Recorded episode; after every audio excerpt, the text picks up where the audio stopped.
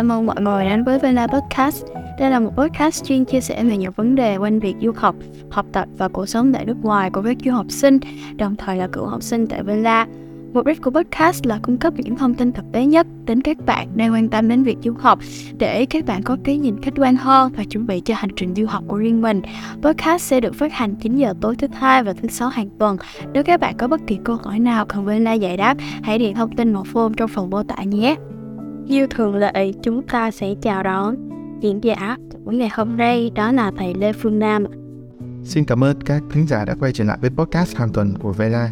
Thầy là Nam, à, một giáo viên lâu năm tại Vela và đã đồng hành hỗ trợ hơn ngàn bộ hồ sơ du học đi các nước của bác các học sinh. À, thầy Nam hy vọng có thể chia sẻ kinh nghiệm để giúp các bạn học sinh và phụ huynh có thêm thông tin để định hướng cho cái lập trình du học của bản thân mình. Cảm ơn các bạn học sinh và các phụ huynh đã quay trở lại với podcast của Vela ngày hôm nay. Trong podcast lần trước, thầy Nam đã giới thiệu những cái mốc thời gian quan trọng cho việc nộp hồ sơ tại nhiều nước khác nhau. Dựa trên những cái mốc thời gian này, ngày hôm nay thầy Nam xin chia sẻ một số lời khuyên cụ thể để giúp các phụ huynh và các bạn học sinh xây dựng một lộ trình phát triển tiếng Anh cũng như là hoàn thiện hồ sơ cho các trường đại học.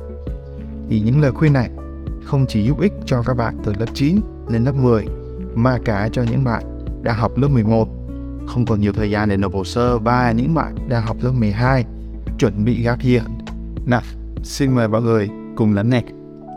Từ phần podcast trước thì các phụ huynh và các bạn cũng đã biết việc nộp hồ sơ thường kết thúc trong học kỳ 1 và đầu học kỳ 2 của năm lớp 12.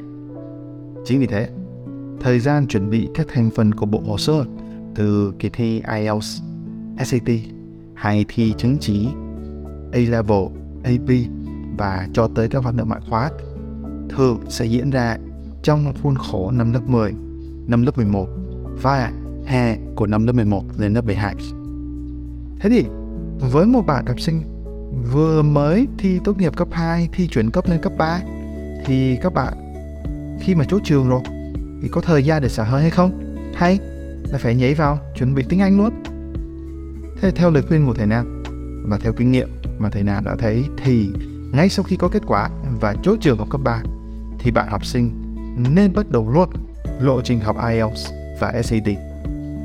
Trong năm lớp 10, với những bạn có trình độ khoảng từ 5.5 tới 6 IELTS thì các bạn cần tập trung học IELTS để nâng điểm lên tầm 7 tới 7.5 là phù hợp để nộp gần như tất cả các nước, tất cả các trường, bao gồm cả tại Việt Nam. Như thầy Nam có chia sẻ trong một số cái podcast trước thì việc lấy IELTS 8 chấm hay là 8.5 hay thậm chí là 9 chấm này thực sự là không có nhiều lợi ích cho việc xin học bổng. Do học bổng các trường thường được xét dựa trên điểm trung bình của các bạn lớp 10, lớp 11 và điểm SAT. Với các bạn lớp 10 thì thời điểm thi IELTS tốt nhất là vào khoảng hè năm lớp 10 đến 11. Do bằng IELTS chỉ có thời hạn trong vòng 2 năm Thành ra là việc thi IELTS vào cái thời điểm hè lớp 10 lên 11 đó sẽ giúp cho các bạn tận dụng cái bằng IELTS này, cho việc nộp hồ sơ đại học đi du học, cũng như là xét tuyển vào cuối năm 12 vào các đại học tại Việt Nam. Đồng thời các bạn cũng có thể miễn thi tiếng Anh chẳng hạn khi mà tốt nghiệp. Đó. Việc thi sớm hơn thì gia đình sẽ phải tốn thêm gần 5 triệu đồng để thi lại khi mà cái bằng IELTS của các bạn hết hạn. Còn đương nhiên nếu mà thi trễ hơn thì sẽ kéo dài cái việc học IELTS của các bạn, nếu mà Các bạn không còn nhiều thời gian để có thể tập trung hoàn toàn vào SAT hay tập trung vào giữ cái điểm trung bình ở trên trường. Đấy. Trong thời gian bạn học IELTS thì bạn học sinh cũng nên bắt đầu học Digital SAT luôn. Tức là bây giờ cái kỳ thi SAT tại Việt Nam và nhiều nước đều thi trên máy tính chứ không còn thi trên giấy nữa. Đó thì do cái từ vựng và cái bài tập trong cái phần đọc phần ngữ pháp của Digital SAT thường khó hơn so với IELTS nên với cái trình độ 5.5 đến 6 thì việc bắt đầu học SAT từ cơ bản sẽ phù hợp hơn. Đấy. Những bạn có điểm IELTS cao hơn thì chắc chắn là không có vấn đề gì trong cái việc mà bắt đầu học SAT đâu. Không còn gì phải bàn nữa. Tuy nhiên, những bạn có trình độ IELTS thấp hơn cái mức 5.5 đến 6 thì việc học Digital SAT trong năm lớp 10 sẽ đòi hỏi nhiều sự cố gắng hơn từ các bạn. tức là các bạn phải dành nhiều thời gian cho cái phần tiếng Anh này đó như vậy thì trễ nhất bạn học sinh cũng nên bắt đầu học Digital SAT ngay từ đầu học kỳ 2 của năm lớp 10. Như vậy, bạn học sinh sẽ có thời gian để ôn tập và thi SAT được vài lần. Bởi vì không giống như IELTS, với IELTS thì gần như là tuần nào cũng có các kỳ thi. Các bạn không phải lo về cái việc là không có chỗ thi hoặc là không thi được. Với SAT hiện nay thì có khoảng 6 đợt vào tháng 3, tháng 5, tháng 6, tháng 8, tháng 10 và tháng 12 trong năm. Tuy nhiên, các kỳ thi vào tháng 5 và tháng 12 á, thường rơi ngay vào đợt thi học kỳ 1 và học kỳ 2 của các bạn. Còn các đợt thi tháng 3 á, và tháng 10 á, thì lại rơi vào thời gian thi giữa kỳ. Hết. Thế nên trong 6 đợt đó thì có hai đợt thi là tháng 6 và tháng 8 là hai đợt thi trong hè mà nhiều bạn học sinh lựa chọn để thi. Thành ra là dù SAT có khoảng 6 kỳ thi mỗi năm thì chỉ có khoảng 2 tới 3 đợt thi là các bạn học sinh có thể gọi là chuẩn bị 100% về kỹ năng cũng như là tinh thần tốt nhất đấy. Dạ, tại vì nếu mà bạn và ôn thi giữa kỳ hay là ôn thi cuối kỳ thì thực sự rất là khó để cho bạn có thể tập trung toàn bộ năng lượng, kiến thức đó và thời gian cho kỳ thi SAT. Đó.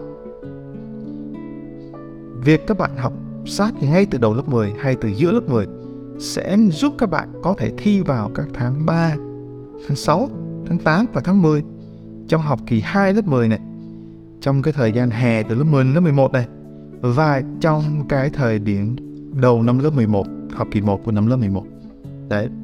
Thì khi thi SAT xong, à, trong học kỳ 1 của năm lớp 11 thì khi vào đầu học kỳ 2 của lớp 11, các bạn có thể bắt đầu viết luận và chuẩn bị một bộ hồ sơ để nộp cho cái tháng 10 năm đó vào đầu năm lớp 12 các bạn có thể hoàn thiện và nộp hồ sơ mà không phải gặp quá nhiều áp lực đấy rồi thế với những bạn mà từ lớp 9 đến lớp 10 mà đã có IELTS 7 chấm đã có IELTS 7.5 thì bây giờ học Digital SAT không?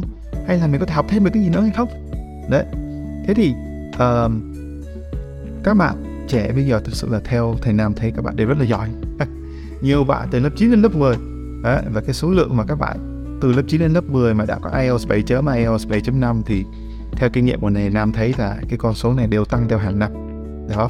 Thế thì vậy những cái bạn mà siêu nhân đấy đó thì ngay khi vào lớp 10 nếu mà bạn đã có định hướng đi du học hoặc đơn giản là xét tuyển đại học tại Việt Nam thôi hoặc là nộp những cái trường đại học quốc tế tại Việt Nam thì bạn có thể đăng ký học tại Vena này đấy hoặc tự học cái chương trình AP A level để vừa có cái bằng cấp 3 tại Việt Nam mà lại vừa có những chứng chỉ quốc tế.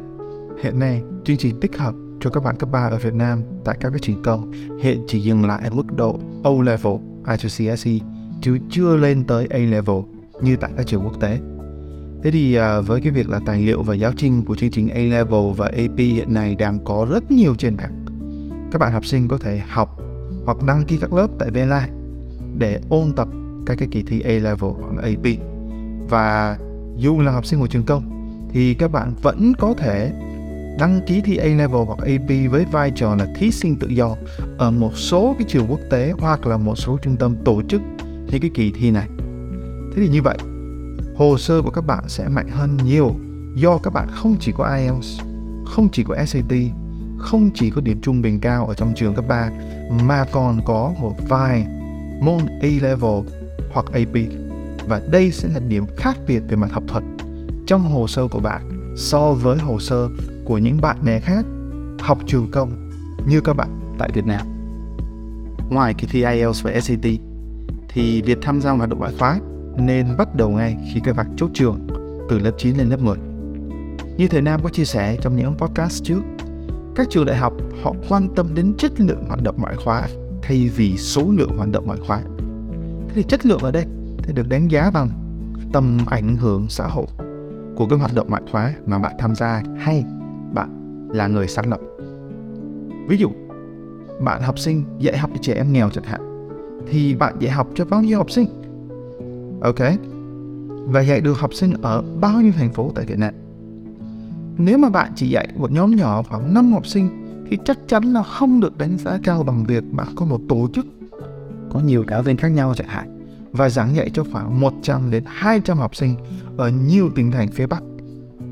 Hoặc nếu bạn có thiết kế một cái ứng dụng trên điện thoại, bạn có một kênh TikTok hay kênh YouTube riêng, hay bạn viết chuyện dài cho người đọc, thế thì bạn có bao nhiêu lượt tải về của cái ứng dụng đó?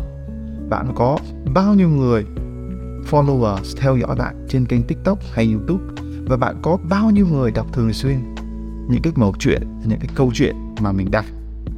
Số lượng người theo dõi càng nhiều thì đồng nghĩa cái tầm ảnh hưởng xã hội của bạn càng lớn. Và đương nhiên, để đạt được cái số lượng người theo dõi lớn thì đây không phải là một câu chuyện chỉ diễn ra trong vòng một tuần, hai tuần, một tháng, hai tháng mà chúng ta đang nói chuyện là ba tháng, sáu tháng, thậm chí là cả vài năm. Và hiển nhiên, nếu bạn chỉ dành khoảng một tiếng đồng hồ một tuần cho cái hoạt động ngoại khóa đó thì cũng khó có thể đòi hỏi rằng mình sẽ có một hoạt động có tầm ảnh hưởng xã hội lớn, đúng không nào?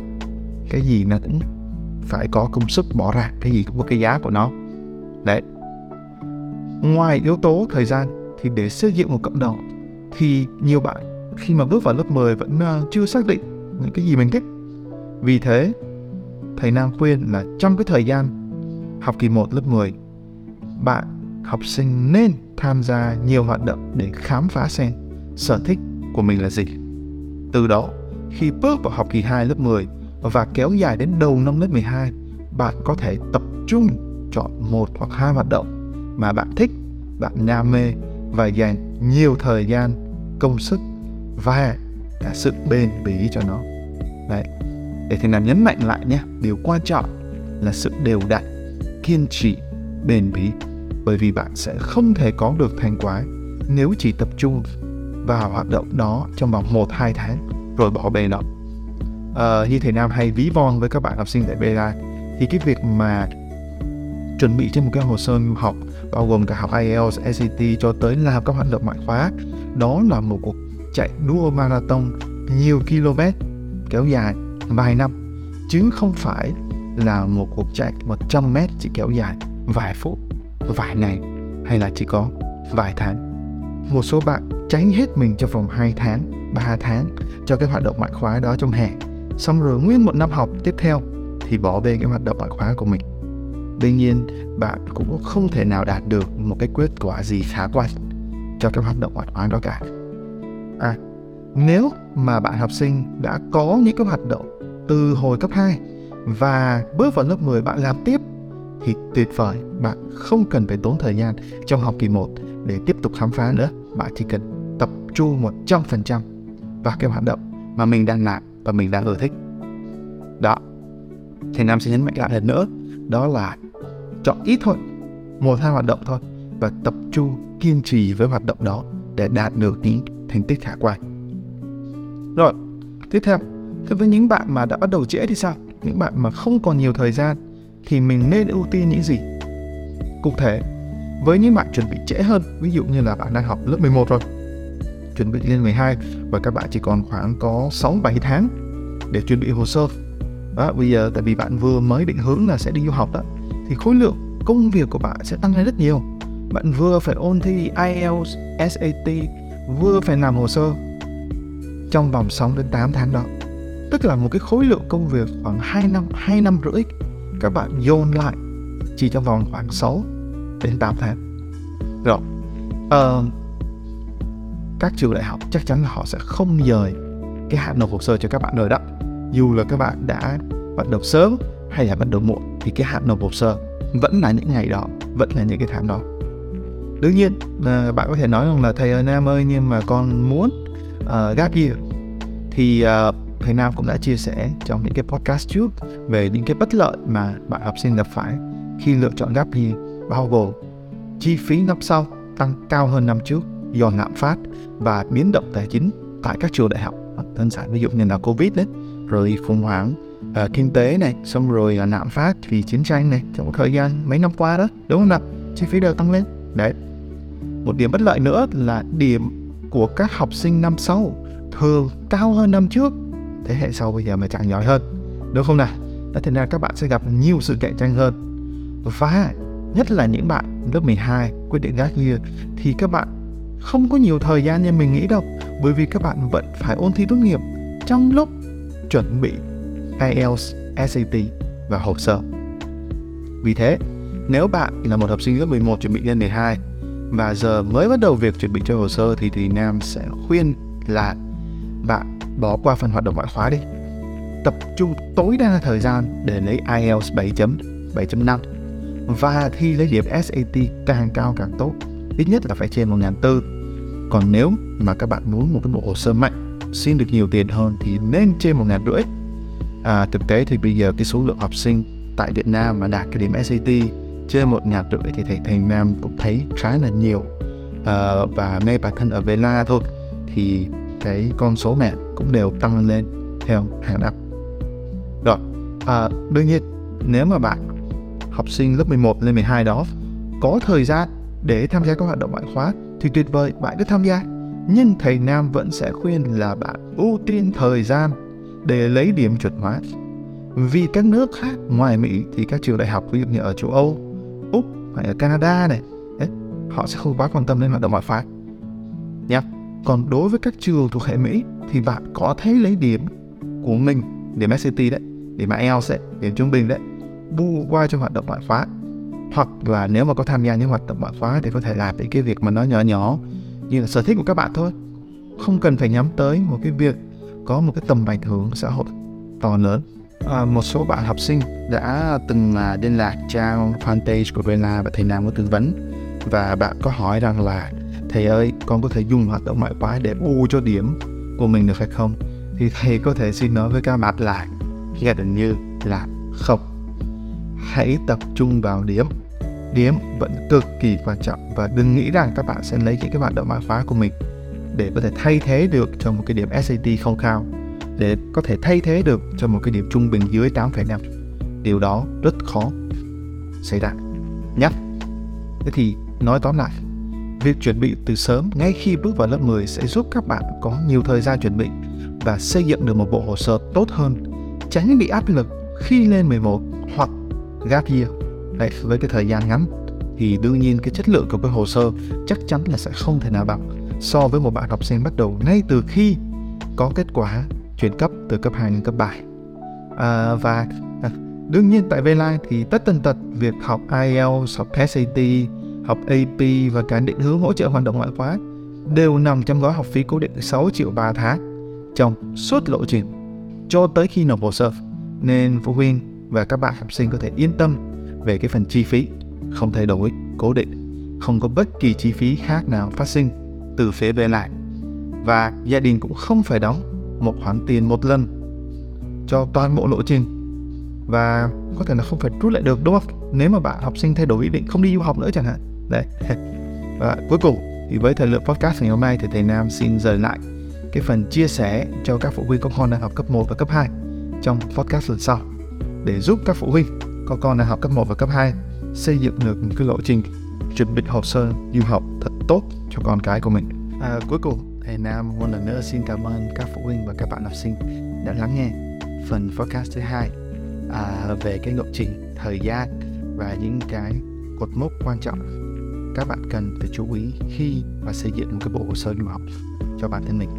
Nếu các bạn cảm thấy podcast của Vena có ích, mong các bạn hãy đăng ký theo dõi và follow các kênh podcast của Vena trên các nền tảng Spotify, Google Podcast, Apple Podcast hoặc YouTube và mong các bạn có thể chia sẻ cho bạn bè và người thân nếu thông tin hữu ích. Các phụ huynh và các bạn có bất kỳ câu hỏi nào về việc du học hay là xét tuyển đại học tại Việt Nam, xin vui lòng liên lạc thầy Nam qua số điện thoại 0942 181 988. Thầy Nam xin lặp lại số điện thoại 0942 181 988 hoặc các phụ huynh có thể để lại thông tin trên trang web của VLive, trang fanpage của VLive. Thầy Nam sẽ liên lạc lại sớm nhất. Thay mặt VLive, thầy Nam xin cảm ơn mọi người và lời bếp.